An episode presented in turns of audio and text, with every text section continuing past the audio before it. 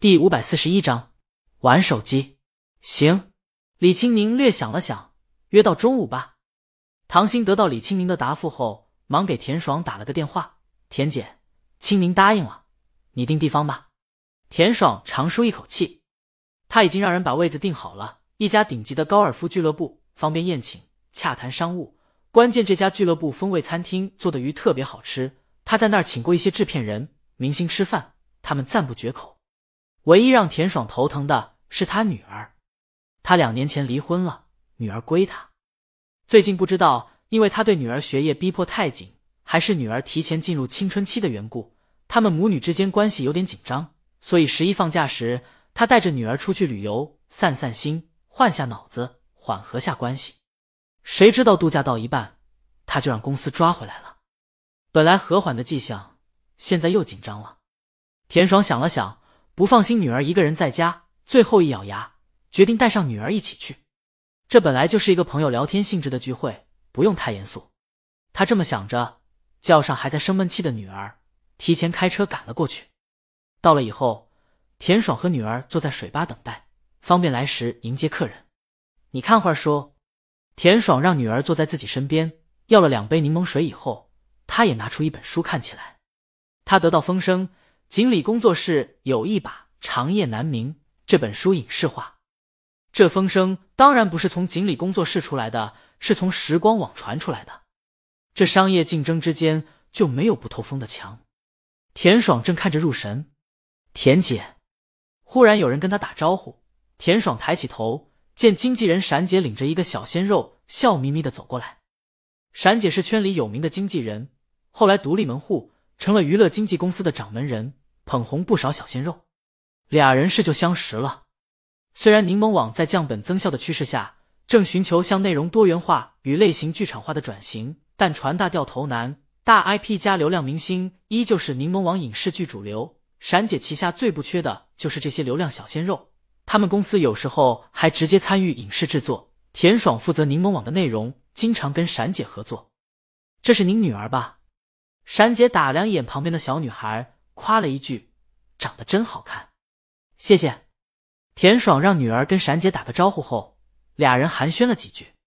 闪姐漫不经心的问：“田姐，您在这坐着干什么？怎么不进去玩？”田爽笑了笑：“等个朋友。”他瞥了一眼闪姐身后的小鲜肉，头一眼是被帅哥目光吸引，又看一眼是觉得眼熟。闪姐忙让小鲜肉打招呼：“这是田姐。”小鲜肉恭敬的鞠个躬，田姐好。田爽笑着点了点头。他记起来，这小鲜肉刚演了一部古偶剧，小火一把。不过这部剧没在柠檬网上映。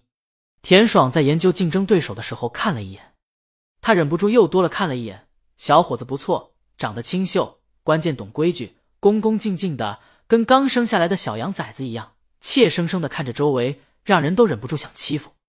闪姐熟络的跟田爽聊了几句，在看到他手中的《长夜难明》后，不大的眼睛在笑缝里一转。田姐喜欢看这本书，闪姐一把拉过小鲜肉，他也喜欢。这几天不背剧本，老念叨这书里的人物了。最喜欢书里的谁来着？闪姐看着小鲜肉，小鲜肉没时间看这书，但这书因为太刀，让书迷集体到大魔王推推下告状的事儿，曾上过热搜。还因为书的主人公跟大魔王老公名字一模一样，所以小鲜肉记得清楚。江阳，闪姐搭腔，对对，江阳，这是场面话，话题不用深入，就浮皮潦草来这么一句就行了。关键给田爽留下印象。柠檬网的内容总监，他看这本书，就算原本目的是消遣，真看入眼了，很难说没有影视化的心思。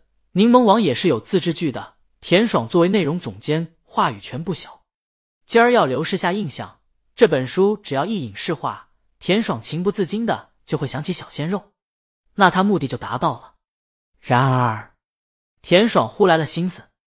传闻这本书急切影视化的原因只有一个：大魔王老公想影视化。他年纪大了，还是个离异妇女，有时候很难揣摩小年轻的心思。面前这小鲜肉的年纪跟江阳差不多，他想知道。小鲜肉对这本书的看法，找一找说服李青明的理由。他问小鲜肉：“你觉得这本书好在哪儿？有哪些点是你特想影视化呈现的？这小鲜肉被难住了。男主正直善良，下场也很悲惨。嗯，他搜刮着热搜在脑海里残留的记忆，意难平。就在这时，唐心到了。田爽站起身，打断了小鲜肉。小鲜肉暗松一口气。闪姐也认识唐心，唐心还和他旗下的小鲜肉演过情侣呢。当然，他的小鲜肉沾了唐心的光。闪姐生怕田爽再问回那个问题，又寒暄几句后就告辞去见导演了。他们来这儿就是来见一部剧的导演和制片人的。在离开田爽的视野后，闪姐马上叮嘱小鲜肉。让他回去抓紧时间啃一啃那本书。听这意思，闪姐嘀咕：“柠檬网打算把这本书影视化，这些网站也会拍一些自制剧。这些影视剧都是亲儿子项目，小鲜肉要能参演，比今儿见导演这机遇还要大。”闪姐留心上了。唐鑫和田爽又坐下来继续等。唐鑫说：“等训练完了，李清明接上她老公就过来。”田爽训练。唐鑫、江阳近期要参加一个马拉松。田爽点了点头，看了下悄无声息放下书、玩起手机的女儿，给他一个严厉的眼神，顺口问道：“江阳不会开车，你觉得呢？”唐鑫让他这话就当自己面说说，这话在李云面前说出来，直接扣光印象分。田爽拍了拍头，怪我，他大半注意力在女儿身上了。为了不让话题冷下去，随口说的，没经过脑子。话说回来，田爽觉得是不是有点夸张了？经历了一次车祸就不敢开车了？在他看来，开车是基础技能。江阳这有一点点的因噎废食。他女儿抬头看了唐鑫一眼，对这段对话倒是若有所思。然后他又低下头玩起了手机。田爽眉头一皱，有很多话要说，但想到在俱乐部又在唐鑫面前，就咽了下去。又过一会儿。李清明和江阳到了，田爽最先看到他们，不由得眼前一亮。李清宁穿了一件长款黑色风衣，一条牛仔裤，内搭了一件白色高领针织衫。他把头发扎起来，高领的针织衫把他颈部的曲线勾勒的很好，在性感的同时还有天鹅般的优雅。李清宁挽着江阳的胳膊走进来，在快碰到一百式时，李清宁拉了他一把，小心，好像江阳是个盲人似的。江阳当然不是盲人，他只是在想盲人老庄，就那个经常跑完以后丢给他一罐可乐的那个盲人跑友。老庄的脚现在好利索了。今天训练的时候，老庄也去了。休息的时候，再又聊起推拿馆的女按摩师时，江阳忽然记起来，老庄也会一手推拿本事。江阳问了一句，这才知道原来老庄也学过推拿，还开过推拿馆呢。不过。后来倒闭了。